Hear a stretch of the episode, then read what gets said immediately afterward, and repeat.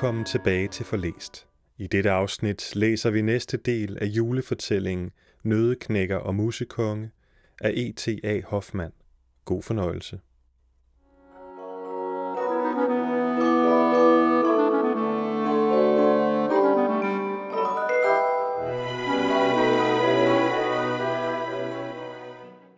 Kapitel 5 Kampen Slå generalmarchen, min trofaste trommeslager, råbte nødknækkeren med kraftig røst, og straks begyndte trommeslageren at slå virvler på trommen, så det rigtig smældede mod ruderne i glasskabet. Så knagede og bragede det derinde, og Marie så, hvorledes lågene på alle æskerne, hvor i Fritzes soldater lå gemt, sprang op, og soldaterne rejste sig og sprang ned på den nederste hylde, hvor de stillede sig op i delinger. Nødeknækker løb frem og tilbage og talte begejstrede ord til tropperne. Hvor bliver dog trompeteren af? råbte han opbragt, men vendte sig så til Harlekin, der var noget bleg og klaprende med tænderne, og sagde i en højtidelig tone. General, jeg kender deres mod og deres erfaring. Jeg betror dem herved kommandoen såvel over kavaleriet som artilleriet. En hest behøver de ikke, de har tilstrækkeligt lange ben. De forstår, hvad stillingen kræver. Straks stak Harlekin to fingre mellem læberne og udstødte en så gennemtrængende lyd, så hundrede trompeter ikke kunne have gjort det kraftigere. Fra skabet hørtes en trampen og vrinsken, og Fritzes dragonerer og husarer rykkede ud og gjorde holdt nede på gulvet. Regiment efter regiment defilerede med flyvende faner forbi nødeknækker og stillede sig i række tværs over gulvet. Men Fritzes kanoner raslede frem og tog stilling foran dem, omgivet af artillerister, og bum, bum gik det løs, og Marie så, hvorledes sukkerkuglerne slog ned i musenes tætte skare, så det blev ganske hvidpudret og skamfulde. Men især gjorde et svært batteri, der var bragt i stilling på moders skammel, skade. Det overdængede musen med pebernødder, så de dejsede. Men musene kom dog stadig nærmere, så de rendte nogle kanoner over ende. Dog atter gik det løs. Bum, bum, og for røg og støv kunne Marie næppe se, hvad der foregik. Længe bølgede kampen frem og tilbage. Musene udviklede stadig større og større masser i fronten, og deres små sølvglinsende piller, som de forstod at udslynge med megen behendighed, slog en over også helt ind i glasskabet. Clara og Drude løb frem og tilbage og vred hænderne i fortvivlelse. Så faldt de hinanden om halsen og græd i dødsangst, så man kunne høre deres hulken gennem larmen, der var så voldsom, at de ikke gør noget begreb derom. Pif, paf, bum, bum, trara, trara, lød det uafbrudt, mens musene med deres konge pep og skreg.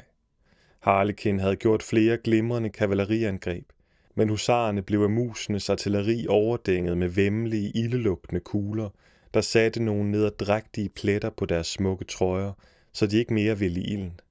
Harlekin ville have dem til at svinge til venstre, men i sin begejstring tog en fejl af kommandoen og lod dem trække sig helt ud af kampen.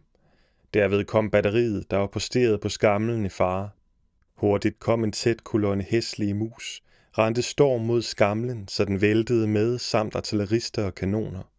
Nødeknækker blev ganske bestyrtet og gav befaling til, at højre fløj nu også måtte gå tilbage. Under den hissige kamp var musenes kavaleri ubemærket rykket frem under kommoden og havde under lydelig pipen og raseri kastet sig over den venstre fløj af nødeknækkers armé. Og nu fandt det modstand. Langsomt, på grund af vanskeligheder i terrænet, skabets underste kant skulle passeres, var dukkekorpset under anførsel af to kinesiske kejsere rykket frem og havde dannet karé. Disse noget blandede, men glimrende tropper, der bestod af gardnere, tyrolere, afrikanere, indianere, amoriner, løver, tigere, marekatte og aber, fægtede med mod og udholdenhed. Nær havde denne elitebataljon fravristet fjenden sejren, da en forvågen fjendtlig ritmester trængte frem og bed hovedet af en af de kinesiske kejsere, så denne i sit fald til lige dræbte to indianere og en markat.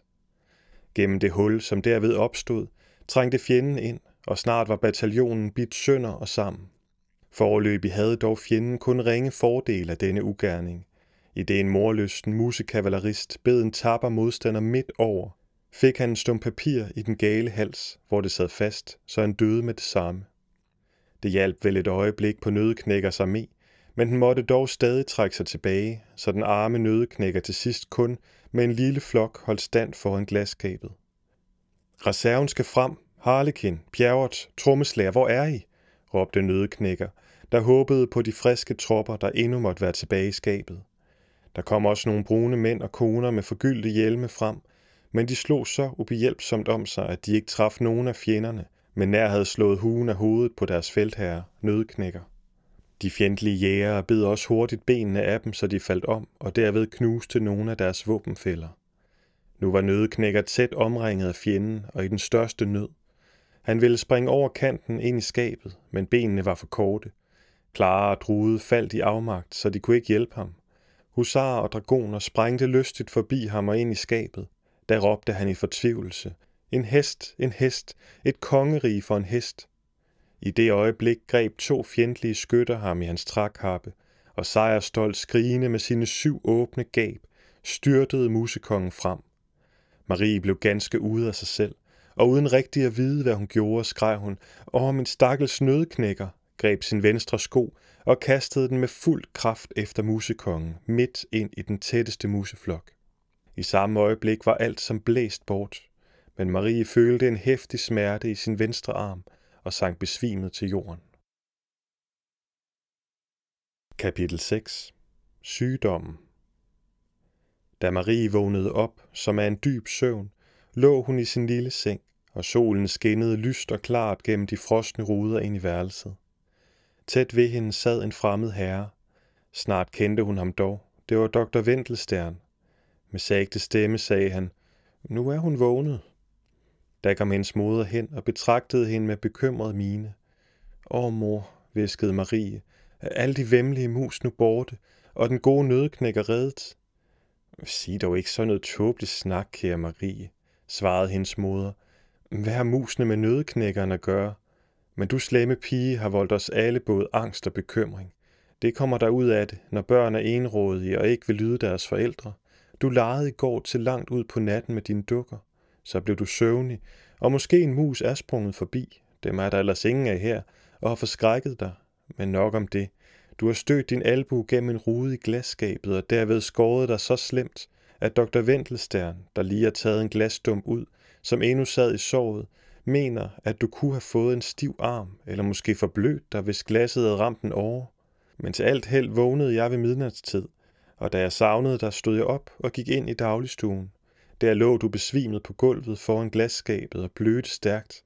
Af skræk var også jeg nær besvimet, men der lå du altså, og spredt rundt omkring der så jeg mange af Fritzes tinsoldater og andre dukker og kagemænd.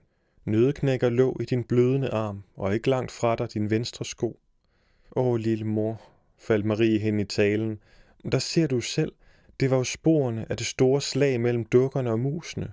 Og det, som gjorde mig så angst, var netop, at musene ville tage den stakkels nødeknækker, der kommanderede dukkearmeen til fange. Derfor kastede jeg min sko midt ind imellem musene, og hvad der så mere skete, det ved jeg ikke. Dr. Vendelstern blinkede til hendes moder, og hun sagde venligt til Marie, Lad det nu være godt, mit kære barn. Vær kun rolig.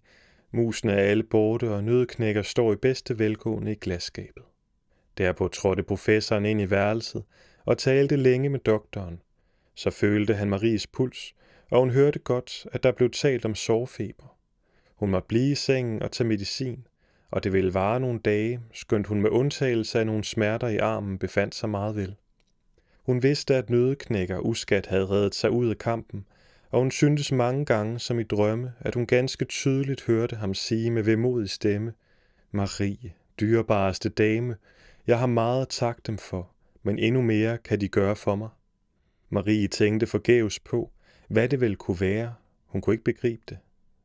Lege kunne Marie ikke på grund af den dårlige arm, og ville hun læse eller se i billedbogen, så flimrede det for hendes øjne, så hun måtte holde op igen.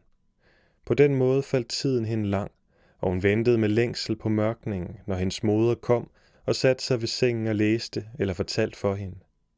Hendes moder havde netop endt den udmærkede historie om prins Fakra Aldin, da døren gik op, og onkel Drosselmeier trådte ind med de ord. Nu må jeg dog virkelig en gang selv se, hvordan det står til med den syge Marie. Da Marie så onkel Drosselmeier med den gule frakke, stod billedet fra hin nat, da nødeknækker tabte slaget mod musene, hende tydeligt for øje, og uvilkårligt råbte hun højt. Åh, onkel Drosselmeier, du har været rigtig styg. Jeg så godt, hvordan du sad på uret og dækkede det med dine vinger, så det ikke kunne slå højt, for det jo ikke skulle skræmme musene bort. Jeg har jo hørt, hvad du råbte til musekongen.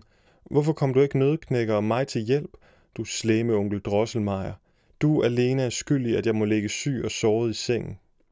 Hendes moder spurgte ganske forskrækket, men hvad er det dog, kære Marie? Men onkel Drosselmeier skar sælsomme ansigter og sagde med ejendommelig snærende ensformig stemme.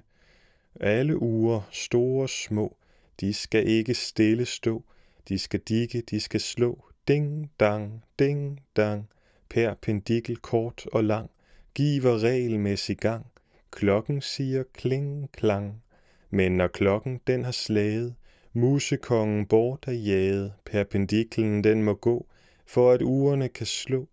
Uger små, snore må, perpendiklen skal gå. Marie så med store øjne på onkel Drosselmeier, til så helt anderledes og endnu grimmere ud end sædvanligt, og den højre arm svingede han frem og tilbage som en dukke, der hænger i en snor. Hun kunne lige frem være blevet bange for ham, hvis hendes moder ikke havde været til stede, og hvis ikke Fritz, der også havde snedet sig derind, havde afbrudt ham med lydelig latter. Nå, onkel Drosselmeier, du er virkelig komisk i dag. Du gebærder dig jo som en sprallemand, som jeg for længe siden har kasseret. Hans moder blev meget alvorlig og sagde, Kære herre assessor, det var dog en besønderlig spøg. Hvad må min søn egentlig mener? Herre Gud, sagde Drosselmeier alene. Kender de virkelig ikke min smukke urmagersang?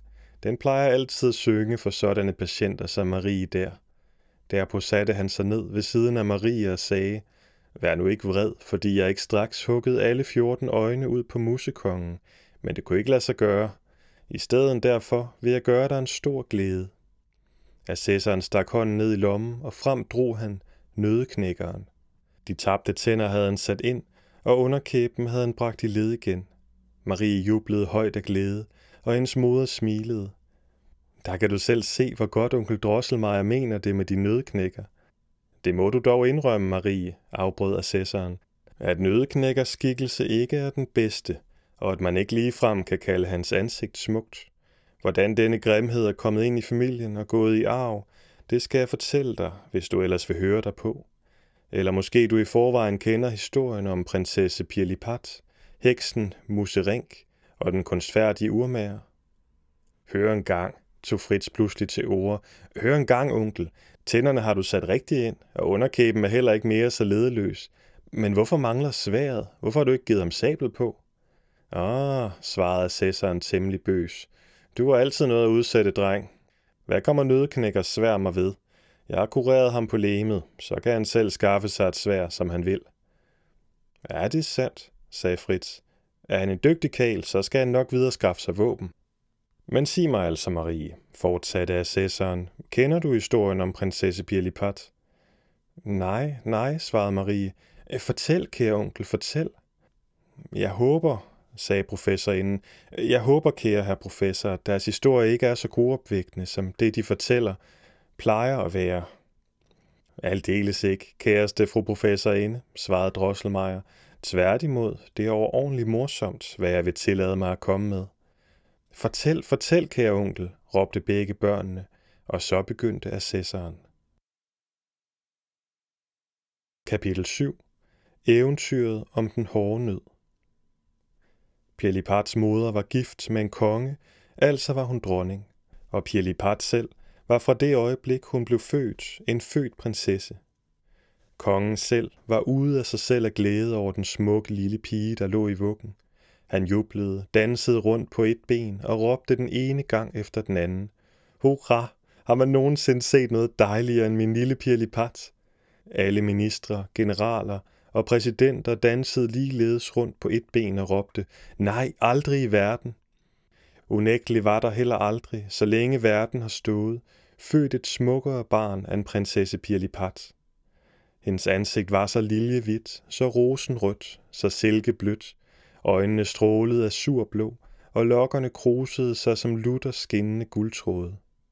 Dernæst var Pirlipat født med to rækker små perletænder, hvormed hun to timer efter sin fødsel bed rigskansleren, der nærmere ville undersøge hendes ansigtstræk i fingeren, så han råbte ak og ve, og hele landet var henrygt. Nu vidste man, at der i Pirlipats lille englekrop boede både ånd, hjerte og forstand. Kort sagt, alle var fornøjet. Kun dronningen var ængstelig og urolig. Ingen vidste hvorfor. Særligt var det påfaldende, hvor omhyggeligt hun lod Pirlipats vugge bevogte. Ved døren stod drabanter, og foruden to barnepiger ved siden af vuggen, sad endnu seks andre nat efter nat rundt om i barnekammeret.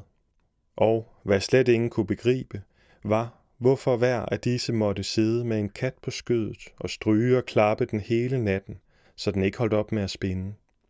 Ja, der er naturligvis heller ingen af jer, kære børn, der kan gætte, hvorfor Pirlipats moder gjorde alle disse anstalter.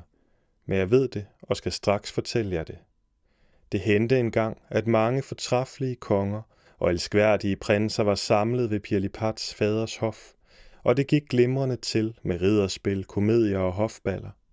Nu vil kongen for rigtig at vise, at han ikke manglede sølv og guld, gøre et ordentligt greb i sit skatkammer og rigtig flotte sig. Han forberedte sig derfor på et rigtigt pølsegilde og indbød samtlige konger og prinser, bare på en skefuld suppe, for så at glæde sig over deres overraskelse over den kostlige beværtning. Så henvendte han sig til dronningen og sagde, Kære, du ved jo, hvordan jeg ønsker pølserne. Og dronningen vidste, hvad han mente dermed, nemlig at hun selv, som hun ofte havde gjort, skulle påtage sig den nyttige beskæftigelse at lave pølser. Overskatmesteren måtte straks aflevere den store guldkedel og sølvkasserollerne i køkkenet. Der blev tændt et ordentligt bål af sandeltræ. Dronningen bandt sit damaskes køkkenforklæde om, og snart steg den dejligste duft af pølsesuppe op af kedlen. Helt ind i statsrådet trængte den behagelige duft. Kongen blev så henrygt, at han ikke kunne dy sig. Med deres tilladelse, mine herrer, råbte han og sprang op, løb ned i køkkenet og omfavnede dronningen, rørte lidt i kedlen med sit gyldne scepter og vendte beroliget tilbage til statsrådet. Nu var det vigtige øjeblik kommet, da flæsket skulle skæres i terninger og ristes på sølverne riste. Hofdamerne trådte til side, da dronningen af ærefrygt for sin kongelige gemal ville være ene derom. Men netop som flæsket begyndte at brase, hørtes der en ganske sagte, viskende stemme. Giv mig lidt af flæsket, søster. Jeg vil også gerne leve højt, og jo også en dronning.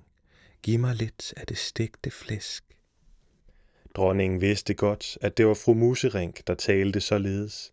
Fru Musering havde allerede i mange år boet i det kongelige palads.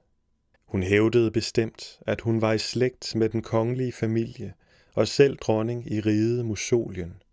Derfor havde hun også en større husholdning nede under arnen. Dronningen var en god og gavmild frue, og ville hun end ikke anerkende fru Musering som dronning og som sin søster, så undte hun hende dog af ganske hjerte del i gildet på denne festlige dag og svarede, Kom kun frem, fru Musering. I skal nok få noget af mit flæsk at smage. Og fru Musering kom glad og fornøjet hoppende frem, sprang op på ildstedet og greb med sin fine lille pote det ene stykke flæsk efter det andet, som dronningen rakte hende. Men så kom alle fru Muserings tanter og kusiner og andet påhæng, ja endnu også hendes syv sønner, nogle rigtig uartige lømler, og kastede sig over flæsket, så den forskrækkede dronning ikke kunne holde sig dem fra livet. Til alt held kom overhofmesterinden til og jagede de påtrængende gæster bort, så der dog blev noget flæsk til års, som efter hofmatematikernes beregning blev omhyggeligt fordelt på samtlige pølser. Pauker og trompeter lød, alle tilstedeværende fyrster og prinser drog festklædte dels på hvide pasgængere, dels i krystalkareter til pølsegildet. Kongen modtog dem med største hjertelighed og satte sig så som landets herre med kroner og scepter for enden af bordet. Allerede da man kom til leverpølserne, lagde man mærke til, at kongen blegnede og sukkede dybt. Men ved blodpølserne blev det rent galt. Kongen faldt sukkende tilbage i lænestolen, holdt hænderne for ansigtet og stønnede. Alle sprang op.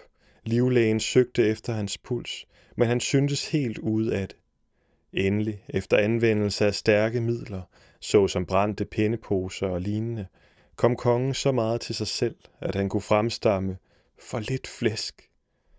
Da faldt dronningen på knæ for ham og hulkede, min stakkels herre og konge, hvilket frygteligt savn, men skylden er min, Fru Muserink med hendes syv sønner, tanter og kusiner har fortæret flæsket. Kongen sprang op og råbte i harme. Overhofmesterinde, hvorledes gik det til? Overhofmesterinden fortalte, hvad hun vidste, og kongen besluttede at tage hævn over fru Muserink og hendes familie, der havde spist hans flæsk. Statsrådet blev sammenkaldt, og man besluttede at overlade sagen til hofurmageren, der til lige forstod sig på hemmelige kunster. Denne mand, der hed ganske ligesom jeg, nemlig Christian Elias Drosselmeier, lovede ved hjælp af en meget sindrig opfindelse for evig tid at fordrive fru Musering og hendes familie fra paladset. Han opfandt virkelig nogle små kunstfærdige indretninger med et stykke flæsk på en stoltråd, som blev opstillet rundt om flæskeslugernes bolig. Fru Musering selv var imidlertid klog nok til at opdage Drosselmeiers list, men hendes advarsel og formaninger hjalp ikke. Lokket af flæskets bedårende duft gik alle syv sønner og mange tanter og kusiner ind i apparaterne, og netop som de ville snappe flæsket, faldt et gitter ned, og de blev fanget og blev ført til køkkenet, hvor de blev henrettet. Fru Musering forlod med en lille flok det skrækkelige sted, men var opfyldt af vrede og hævntanker. Hoffet jublede, men dronningen var bekymret, da hun kendte fru Muserings sindelag, og vidste, at hun ikke ville lade slægtningenes død forblive uhævnet. Og ganske rigtigt, en dag, da dronningen stod og tillavede sin gemals livret, stod fru Musering der og sagde, Mine sønner, mine tanter og kusiner er dræbte. Pas på, fru dronning, at musedronningen ikke bider din prinsesse i tu. Og dermed forsvandt hun. Dronningen tabte af skræk maden i ilden, og således ødelagde fru Musering for anden gang en af kongens livretter. Så, nu er det nok for i aften. En anden gang skal I få mere. Så meget end Marie, der gjorde sig sine egne tanker, bad onkel Drosselmeier, så lod han sig dog ikke bevæge, men rejste sig og sagde, alt for meget på en gang er usundt. Resten i morgen. Men ligesom assessoren var ved at gå ud af døren, spurgte Fritz, Sig mig, onkel Drosselmeier, er det virkelig sandt, at det er dig, der har opfundet musefælderne? Hvor kan du spørge så tosset, sagde hans moder. Men assessoren smilede hemmelighedsfuldt og sagde, er jeg måske ikke en kunstfærdig urmager? Skulle jeg så ikke kunne finde på musefælder?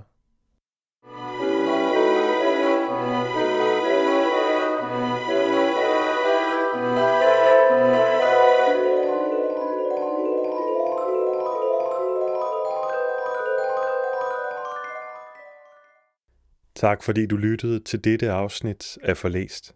Hvis du vil vide mere om nødeknækker og musekonge eller E.T.A. Hoffmann, kan du læse mere på forlæst.dk. Her kan du også skrive til mig, hvis du har kommentarer til afsnittet eller forslag til, hvad vi skal læse i fremtiden. Næste gang læser vi næste del af eventyret.